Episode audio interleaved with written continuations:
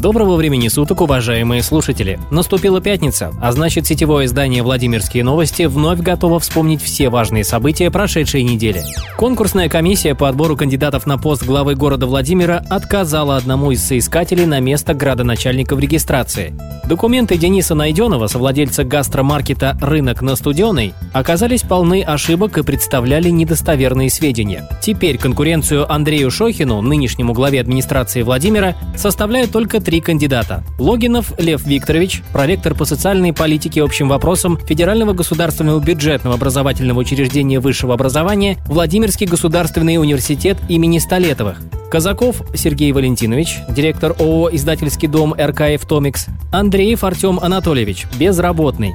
Впереди у кандидатов второй этап конкурса. С 10 часов 3 сентября состоится индивидуальное собеседование с каждым из кандидатов.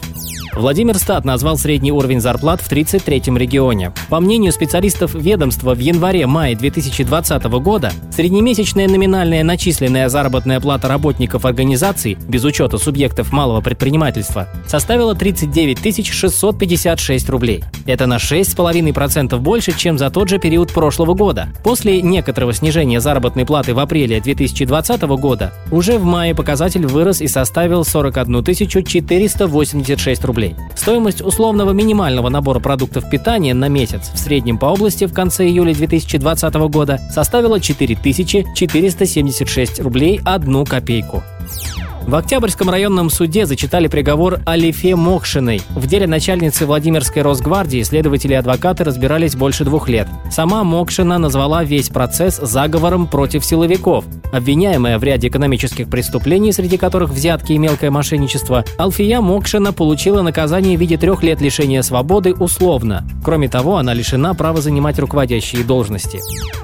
Счетная палата в очередной раз нашла нарушение в работе Департамента здравоохранения Владимира. В этот раз причиной недовольства счетников стала некачественная работа по обеспечению кадрами медицинских учреждений. Предыдущее нарушение касалось медленной скорости строительства ФАПов в 33-м регионе. Еще раньше вопросы были к качеству ремонта в больнице Струнина. Претензии заключались в том, что кадров в больницах, поликлиниках и ФАПах становится все меньше, при этом средств, выделяемых областным бюджетом, более чем достаточно.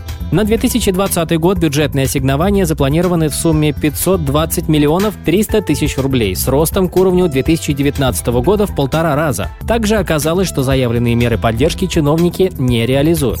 Учебный год начинается для школьников 33-го региона в привычном формате. Праздничные линейки, правда, будут только у первоклассников и одиннадцатиклассников. Образовательные учреждения на данный момент проходят проверку сотрудниками Роспотребнадзора на соответствие необходимым в эпоху коронавируса требованиям. На подготовку к новому учебному году в регионе направлено порядка 952 миллионов рублей из консолидированного бюджета, около 88 миллионов рублей из федерального бюджета и 85 миллионов рублей из внебюджетных источников. Эти средства пошли на ремонт зданий, обеспечение пожарной безопасности и антитеррористической защиты, на оборудование пищеблоков для организации горячего питания учеников, а также на создание необходимых санитарно-эпидемиологических условий. На этом наш подкаст завершен. Спасибо, что были с нами. Всего вам доброго.